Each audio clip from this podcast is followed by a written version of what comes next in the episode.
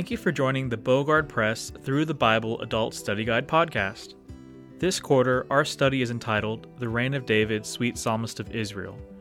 During this study, we will learn the character traits that contributed to David's reputation as a man after God's own heart. You can purchase your copy of this book, along with many other study resources, on our website, bogardpress.org. So, Grab your copy of the Winter 2023 Adult Study Guide and your Bible and follow along.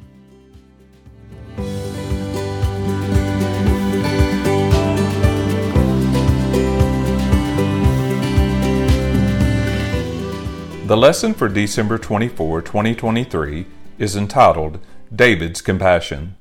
It comes from 2 Samuel chapter 9 verses 1 through 13. The key verse so Mephibosheth dwelt in Jerusalem, for he did eat continually at the king's table, and was lame on both his feet. 2 Samuel chapter 9 verse 13. The application The student will discover God's grace toward himself through the picture of David's gracious conduct toward Mephibosheth. Seeking the context.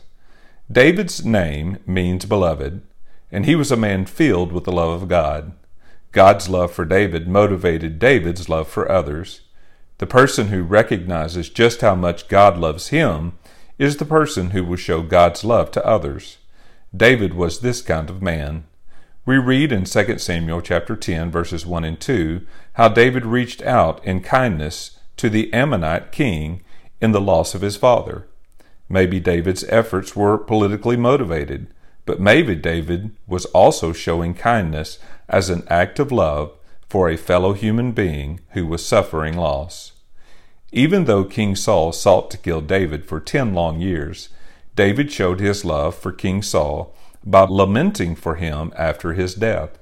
David wrote a song of praise for Saul and Jonathan.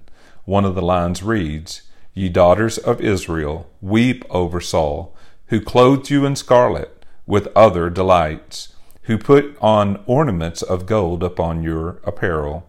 2 Samuel chapter 1 verse 24.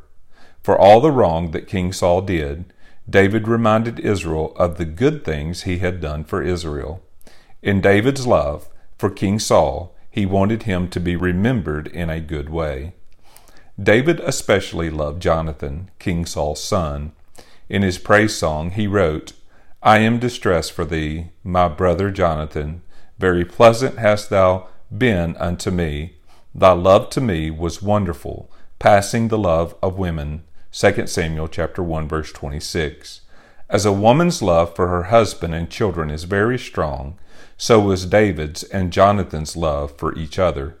Jonathan and David's friendship went deep. They were knit at the soul. 1 Samuel chapter 18 and verse 1. Yes, David was a man filled with God's love. Of all the events of David's life recorded in the Bible, our lesson today shows best how David was a man after God's own heart. Acts chapter 13, verse 22.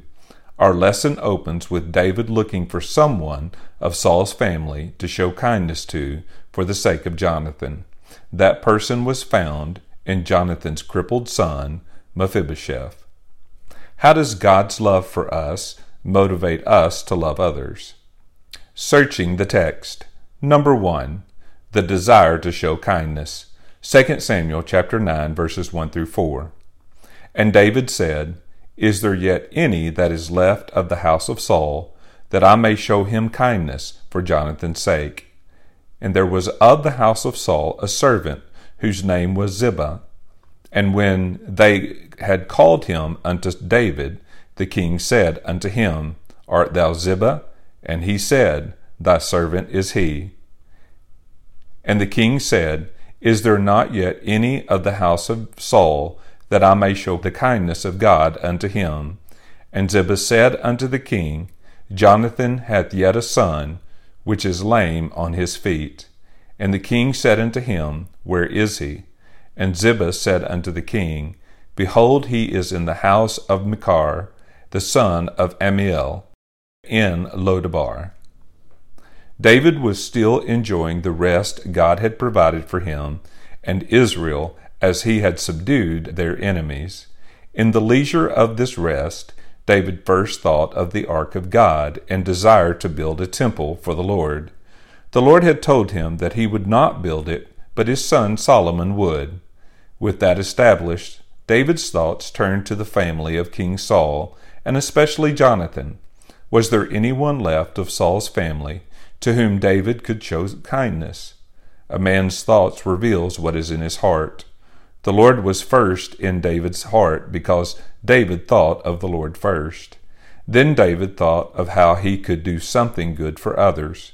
Notice that David did not think of himself and what he could do for himself. Unlike so many, David thought of the Lord first, others next, and himself last. The word kindness of verse 1 is a very important word to this lesson.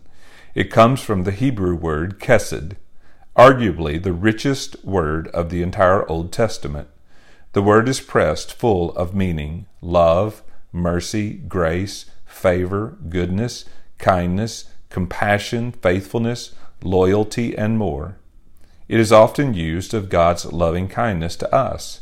Psalm 36 verse 7, 51 verse 1, and Jeremiah 9:24. And David called it the kindness of God. 2 Samuel chapter 9 verse 3. Previously, God had promised David that his mercy, translated from Kesed, would not depart from his house. 2 Samuel chapter 7 verse 15. So as the Lord promised David all that this word holds, he wanted to show the same to others. What a life principle for you and me. David previously promised both Saul and Jonathan that he would not destroy their descendants when he became king. 1 Samuel chapter 20 verses 12 through 17, verse 42, and chapter 24 verses 21 and 22. David thought of the covenant that he and Jonathan had made, which said in part, Behold, also thou shalt not cut off thy kindness from my house forever. Know not when the Lord hath cut off the enemies of David, every one from the face of the earth. 1 Samuel chapter 20 verse 15. The word kindness is a translation of kesed. So foremost in David's mind was being faithful to God by being faithful to his covenant with Jonathan. Was there someone in Saul's family with whom he could fulfill his covenant with Jonathan. Ziba, a servant of King Saul, was summoned to appear before King David. Ziba told David of Jonathan's crippled son Mephibosheth. He was staying in the house of Machir in Lodebar, a town east of the Jordan River in the land of Manasseh. David had found one and sent to bring Mephibosheth to him so that he could show this unfortunate young man some kindness. Taking a look into your heart, who is first, who is next, and who is last? Number two, finding Mephibosheth. 2 Samuel chapter 9 verses 5 through 8. Then King David sent and fetched him out of the house of Machir, the son of Ammiel, from Lodebar. Then, when Mephibosheth, the son of Jonathan, the son of Saul, was coming to David, he fell on his face and did reverence. And David said, Mephibosheth? And he answered, Behold thy servant. And David said unto him, Fear not, for I will surely show thee kindness for Jonathan thy father's sake, and restore thee all the land of Saul thy father, and thou shalt eat bread at my table continually. And he bowed himself and said, what is thy servant that thou shouldest look upon such a dead dog as I am? Mephibosheth had suffered a difficult life. 2 Samuel chapter 4 and verse 4 tells us that Mephibosheth was five years old when his father, Jonathan, was killed in battle alongside his grandfather, King Saul. Upon hearing the news, his nurse fled with him to escape the Philistines.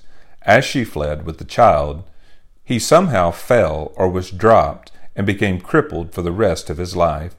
We know nothing of Mephibosheth's mother, but seemingly he was raised by his nurse. Some have speculated that his mother died shortly after his birth. Growing up without father, mother, or any family nearby and being crippled had to be difficult. Mephibosheth is an example of how living in a sinful world makes life very hard on some people. Mephibosheth's father and grandfather were killed in battle as God's punishment on his grandfather's sins. He was crippled by an accidental fall. We cannot point to anything Mephibosheth did to bring these things upon himself. He was suffering because of the sins of others and because bad things happen in a sinful world. Today, there are many people like Mephibosheth. Mephibosheth also grew up in a place called Lo-debar. The literal meaning of the Hebrew name is no pasture. It could also mean something like out in nowhere. Although technically within the promised land, Mephibosheth had grown up in a place far away from the commonwealth of Israel. The grandson of the former king of Israel had become an outcast. But David's kindness brought him and his family back to Jerusalem. By this time, Mephibosheth was in his twenties and had one son named Micah. 2 Samuel chapter 9 and verse 12. Mephibosheth's life was about to change so much for the better because King David decided to show kindness. David and Mephibosheth's meeting must have been sweet. Maybe David remembered the young toddler in his earlier days. Mephibosheth had probably heard much about King David, but had no memory of him in his life. Mephibosheth showed humility and reverence to King David may be uncertain of David's intent. Verse 6. But David quickly called his name and made his intentions clear. Verse 7. Mephibosheth was overwhelmed and could not fathom the enormous kindness David showed him. He fully understood the depths of the kindness of God. Verse 3. It was indeed the kindness of God. David was motivated to show kindness to Mephibosheth because God had shown him so much kindness. Mephibosheth needed some kindness, and David could provide it. This is how God's kindness should be spread throughout our world, and the applications are numerous. There is too much hate and violence, and not enough love and kindness in our world. It is overwhelming to see all the needs of our communities and across the globe. We will not be able to help all, but we can help some. We should mention those with disabilities like Mephibosheth, the elderly, abandoned children, or those families working hard but who cannot seem to cover all the cost of living. It does not take long to find someone who needs some love and kindness. Let us be like David, motivated by God's kindness to us, and find a Mephibosheth that needs some kindness. Who is your Mephibosheth? Number three, showing kindness. 2 Samuel chapter 9 verses 9 through 13. Then the king called to Ziba, Saul's servant, and said unto him, I have given unto thy master's son all that pertain to Saul and to all his house. Thou therefore and thy sons and thy servants shall till the land for him, and thou shalt bring in the fruits, that thy master's son may have food to eat. But Mephibosheth, thy master's son, shall eat bread always at my table. Now Ziba had fifteen sons and twenty servants. Then said Ziba unto the king, According to all that my lord the king hath commanded his servants, so shall thy servant do. As for Mephibosheth, said the king, he shall eat at my table as one of the king's sons. And Mephibosheth had a young son, whose name was Micah. And all that dwelt in the house of Ziba were servants unto Mephibosheth. So Mephibosheth dwelt in Jerusalem, for he did eat continually at the king's table, and was lame on both his feet. David gave all that King Saul's land and property to Mephibosheth. He placed Ziba, his servants, and his family in service to Mephibosheth. Immediately Mephibosheth went from being an outcast of Israel to being one of the wealthiest men in Israel. Furthermore, Mephibosheth was given a place at the king's table and became equal to his own sons. Now Mephibosheth had become a part of the royal family. Oh, what the kindness of God will do! Something not to overlook is that David did all this for Jonathan's sake. 2 Samuel chapter 9 and verse 1 and verse 7 and chapter 21 and verse 7. Looking back at Jonathan in 1 Samuel, we see a fearless warrior and faithful man of God. He showed undying loyalty to David, even at the threat of his own life. Jonathan lost the possibility of becoming king and died in battle because of his father's sins. Had the Lord forgotten Jonathan's faithfulness? No. David's kindness to Mephibosheth was Jonathan's reward. Sometimes our rewards in this life are given to our children or grandchildren. Maybe our faithfulness to God seems to only bring struggle and suffering in our lives, but it might just be that your faithfulness today brings salvation to your children and grandchildren in the future. We can be sure that our labor does not go unnoticed and is not in vain. 1 Corinthians chapter 15 and verse 58. How can our faithfulness to God today benefit future generations? Setting the application. We see the great kindness of God in the life of Mephibosheth. He probably thought he had been forgotten, living in the nowhere town of Lodebar.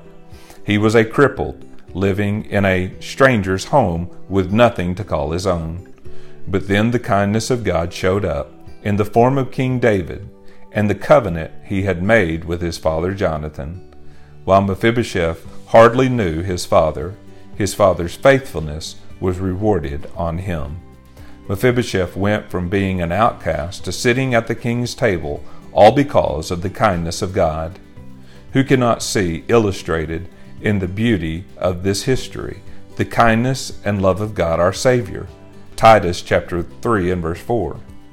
We too were outcast, separated from the blessings of God, but the faithful works of our Savior, Jesus Christ, on the cross were rewarded on us who believe.